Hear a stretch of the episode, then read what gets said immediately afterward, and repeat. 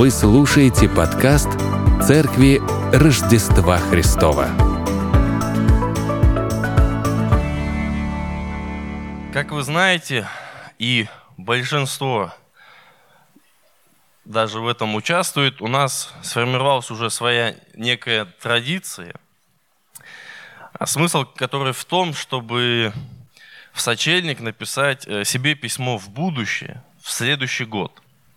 И почитать письмо из прошлого, если писал, конечно. Кто-то э, что-то себе желает, э, кто-то желает о чем-то напомнить. И каждый сам решает, что он отправит себе в будущее.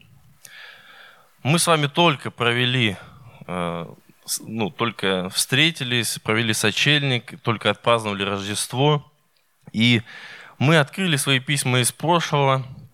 Честно говоря, перед тем, как его открыть, я вообще не помнил и не знал, что я там себе написал. Вот. И поэтому задумка эта, я считаю, хорошая.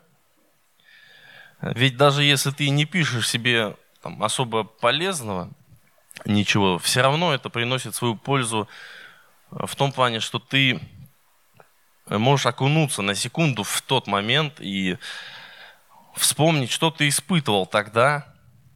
Не нынешний ты сейчас, который смотрит на прошлое, а именно тот ты год назад.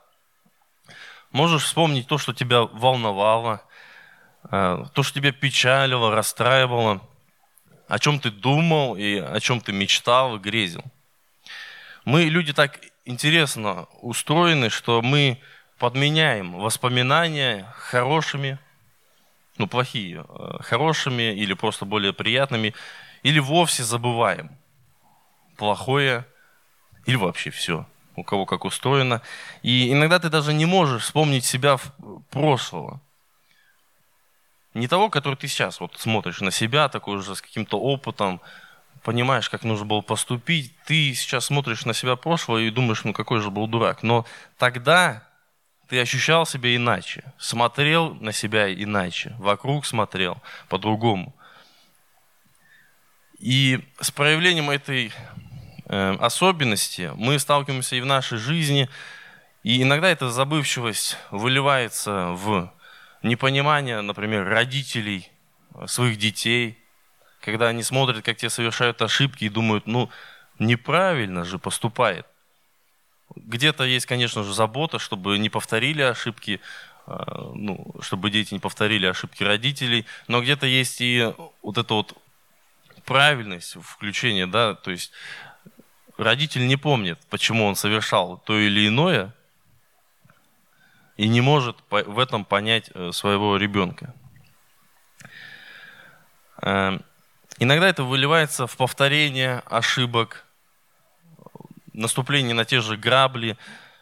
То есть то, что ты уже совершал, ты повторяешь просто потому, что ты забыл, как это. И эти письма – это наш такой общий аналог дневнику личному. Такой лаконичный, э, небольшого э, объема, но подводящий итог документ.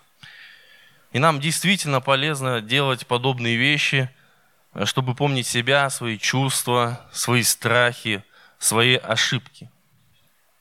Да, спасибо, что вывели слайд. Надо мне контролировать это дело. И хорошо читать эти письма и окунаться в воспоминания, чтобы не ходить кругами, а входить на новый уровень качества своей духовной и физической жизни. Но это речь идет в основном о каждом из нас лично. А есть всеобщая история, где люди предпринимают решения и получают последствия. И знание истории, знание чужих ошибок, умение на них учиться очень важны.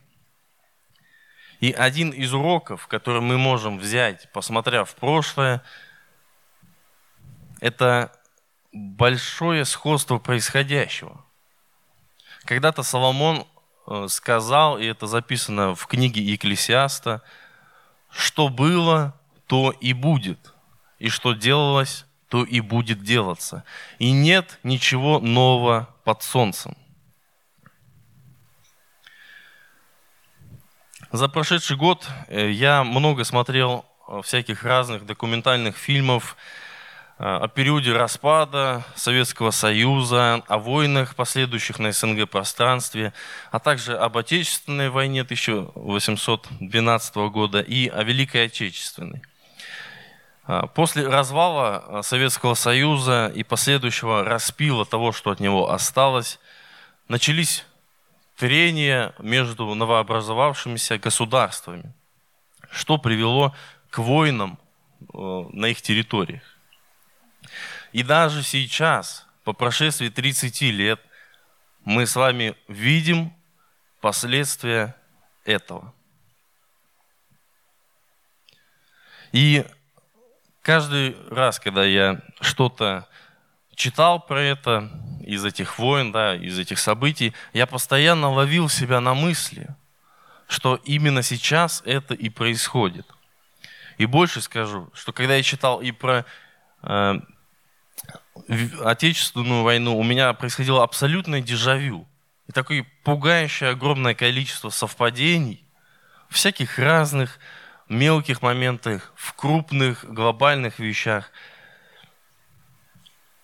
огромное количество вот этих явлений человеческой руки. Где-то они вызывают изумление. Ты такой думаешь, да ладно. А где-то они вызывают реальную досаду, страх, когда речь заходит о повторении этих ошибок. И все это наталкивает на мысль, как много из того, что происходит сейчас – уже происходило раньше. И снова звучат в голове эти слова. Нет ничего нового под солнцем.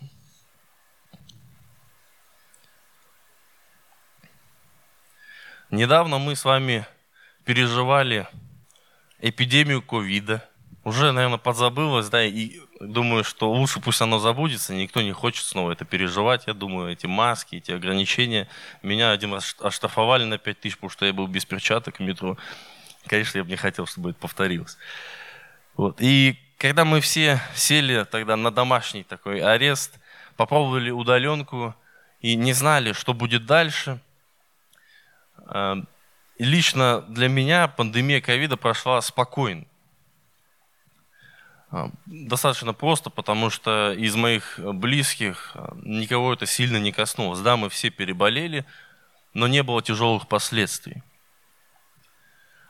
А, но на начало 2022 года, по данным ВОЗ, от ковида умерло порядка 5 миллионов 700 тысяч человек. А, цифры говорят сами за себя, и хотя в учебники истории пандемия войдет точно, но ее отнюдь нельзя назвать а, хотя бы одной из величайших эпидемий. В прошлом была испанка, которая унесла э, порядка 100 миллионов жизней. Была холера, была оспа – которая в течение 20, 20 века по разным оценкам унесла от 300 до 500 миллионов человек. Или, например, чума, черная смерть, от которой погибло до 200 миллионов человек. И это за период в 15 лет. Предполагается, что за время пандемии черной смерти от болезни погибло около 50% от населения Европы. Посмотрите сейчас вокруг. Представьте, что через 10 лет половины собрания не будет. И не потому, что они проспали. Ковид уже позабылся, сейчас есть тема поактуальней. Это войны вокруг и специальная военная операция. Она началась в 22 году, потом произошла мобилизация. И это был сильнейший стресс для общества – Сейчас, хотя уже это все, конечно, э, пыл поубавился, да, уже люди простые, которых это не сильно касается, они уже поудаляли каналы, которые все эти сводки присылают, уже не смотрят, они уже отстранились от этого, им хорошо. И все это уже было. И пандемии были, и войны были, и нет в этом ничего нового. На каждое поколение как минимум выпадает по одной войне, и все эти эмоции, весь этот стресс, этот страх перед неизвестностью переживали также и наши предки. А скорее всего и в разы сильнее, в разы ужаснее были их а, страхи. Я не спорю, что каждый человек, который здесь сидит, это отдельный мир со своими переживаниями, со своими страхами, со своими волнениями. И для каждого все проходит по-разному. И когда что-то проходит и касается человека непосредственно, он воспринимает это по-особенному. Ведь и войны шли когда-то где-то за все это время, да? Ну вот, началась СВО, и кто-то из нас явно прочувствовал это на своей шкуре и подзадумался, испугался. Кто-то боялся, что уйдет э, по мобилизации, кто-то боялся за ближнего, за близкого, что тот уйдет. И... А кто-то не почувствовал. И дай Бог не почувствует. А ведь еще были и гражданские войны, и стихийные бедствия, и в том числе, если говорить про верующих христиан, а, были и гонения.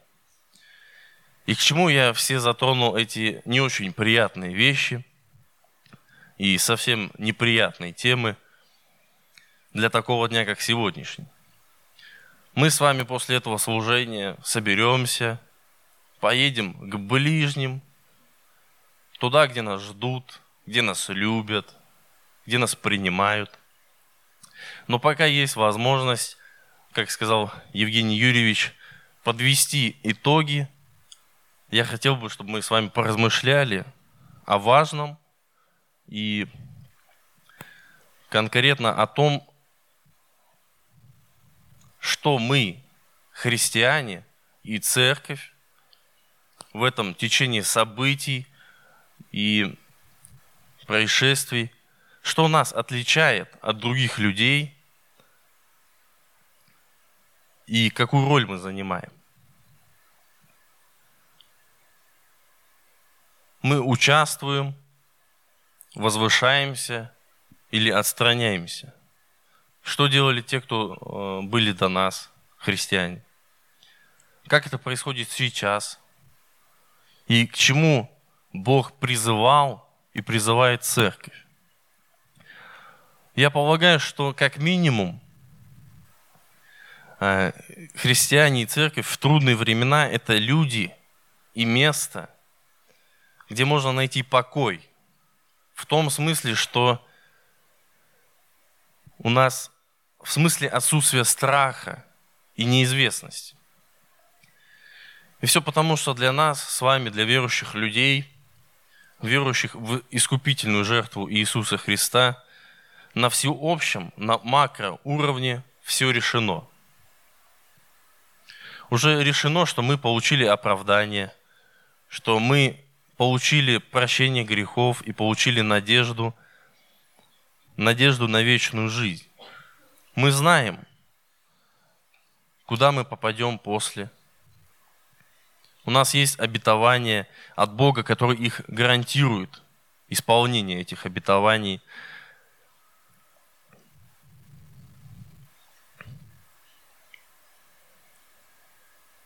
И вполне вероятно, что самые трудные и самые тяжелые времена, самые смутные, это самое лучшее время для церкви, чтобы действовать. Эти тяжелые времена – это катализатор для пробуждения. Ведь люди в этот момент, они готовы слушать и слышать. Потому что, когда у людей все в изобилии, когда у них все есть, они забывают о Боге. Или меньше задумываются о вечном. Они думают о своих пристрастиях, о своих желаниях, имуществе, обогащении до того момента, пока не прижмет. От того и существует афоризм, который мы с вами прекрасно знаем. В окопах не бывает атеистов. И мы как люди, которые знают, что земная жизнь – это не конец, и мы знаем, что мы еще не дома, и что все земное в контексте вечности – это слишком малая часть нашей жизни, мы должны из любви быть готовыми прийти на помощь нашему ближнему. Ведь одна из главных заповедей, которую нам заповедал Иисус, это звучит так. Вторая подобная ей. Первая – это возлюби Господа, Бога твоего больше всего на свете. Вторая – это возлюби ближнего твоего, как самого себя. Иной, большей сих заповедей нет. И мы можем делиться этой уверенностью, своей верой, благой вестью с людьми, которые нас окружают. Они не знают истины. Мы тоже испытываем страх перед неизвестностью. Мы тоже боимся. Но мы знаем, что нам есть кому обратиться. Мы знаем, что Господь не оставит свое дитя – И наш страх, он другой. Он исправим. Это страх перед неизвестностью того, что может произойти что-то плохое здесь и сейчас. Но в вечности для нас все предрешено. И когда я говорю об этом, мне вспоминается история от Джонни Уэсли, это основатель методизма. Когда Джон Уэсли плыл из Англии в Америку для миссионерской работы, то корабль попал в сильный шторм. Казалось, весь корабль с пассажирами потонет. Большинство людей были в полном отчаянии и страхе, да и сам Уэсли тоже. Но тут его внимание привлекли несколько пассажиров, которые, несмотря на ужас непогоды, были спокойны и невозмутимы. На Уэсли это оказало большое впечатление. И он спросил о причине их спокойствия. Они просто и ясно ответили, что они доверяют Богу, и их души сокрыты в Его присутствии и находятся под Его заботливой охраной. Они не испытывали страха, так как не было ничего такого, чего могли бы страшиться христиане. Это именно та уверенность, с которой нам с вами по-хорошему встречать испытания. И к ней нам нужно стремиться, чтобы когда мы достигли этого, мы могли делиться этим с ближними. Этот 2023 год, слава Богу, достаточно спокойно и стабильно для нас прошел, насколько я могу судить. Ведь мы все живы, в целом мы все здоровы. И хотя я подчеркиваю, тут у нас спокойно, где-то нет. Вчера вот в Белгороде было очень неспокойно, что унесло там, сейчас говорят, 22 жизни, да, и скорее всего будет больше. У нас здесь спокойно. Но это спокойствие может нарушиться буквально за один день. Процитирую вольно одного автора. Для того, чтобы сойти с ума, достаточно одного плохого дня. Поэтому будут еще и все общие потрясения. Будут еще войны, стихийные бедствия, эпидемии и, конечно же, еще личные трагедии. Если мы с вами этого не испытываем, то будьте внимательны. Возможно, человек, который рядом с вами, ваш ближний, проходит через эти испытания. И нам самим нужно быть к этому готовым. Самим лично быть готовыми встречать эти испытания.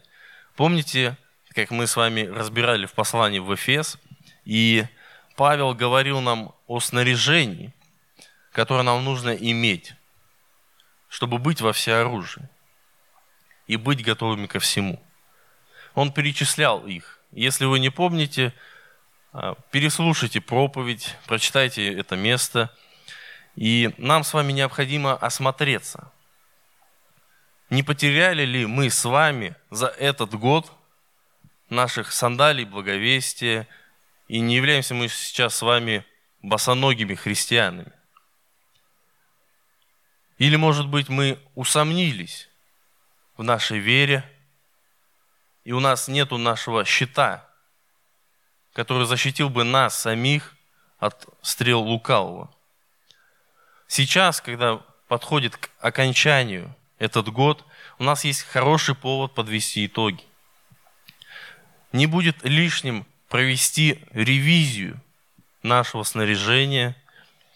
Я думаю, что каждый из нас в каком-то роде уже подвел в итоге, где-то на работе уже э, подбили, да, какие финансы, приходы, расходы, э, по каким-то еще волнующим сферам, да. И пришло время, если вы еще не сделали этого, сделать это в духовной сфере. Осмотритесь и посмотрите, поразмышляйте о прошедшем году.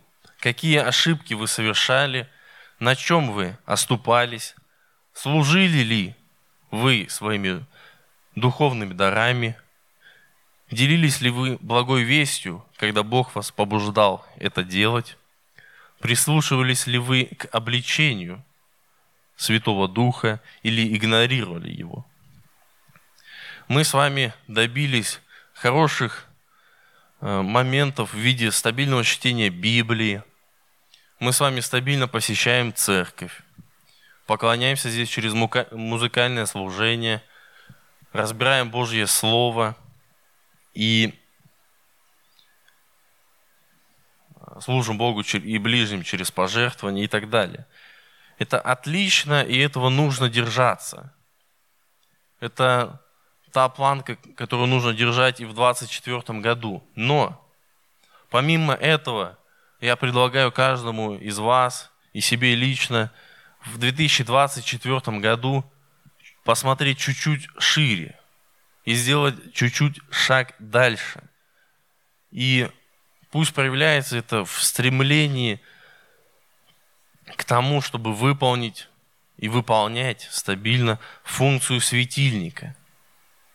Вспомним слова Иисуса. Никто, зажегший свечу, не покрывает ее сосудом или не ставит под кровать, а ставит на подсвечник, чтобы входящие видели свет. Мы с вами зажженные свечи в этом мире. И Иисус заповедал нам это делать. Итак, идите, научите все народы крестя их во имя Отца и Сына и Святого Духа. Аминь. Как я уже сказал, времена сейчас не самые легкие. Я бы даже сказал, это времена тяжелые с функцией прокачать свой уровень до супер тяжелых. И еще будет и хуже может стать, может и лучше. И подводя итоги, нам нужно, э, думая о нашем личном состоянии, э, также думать и о том, что мы можем сделать в новом году.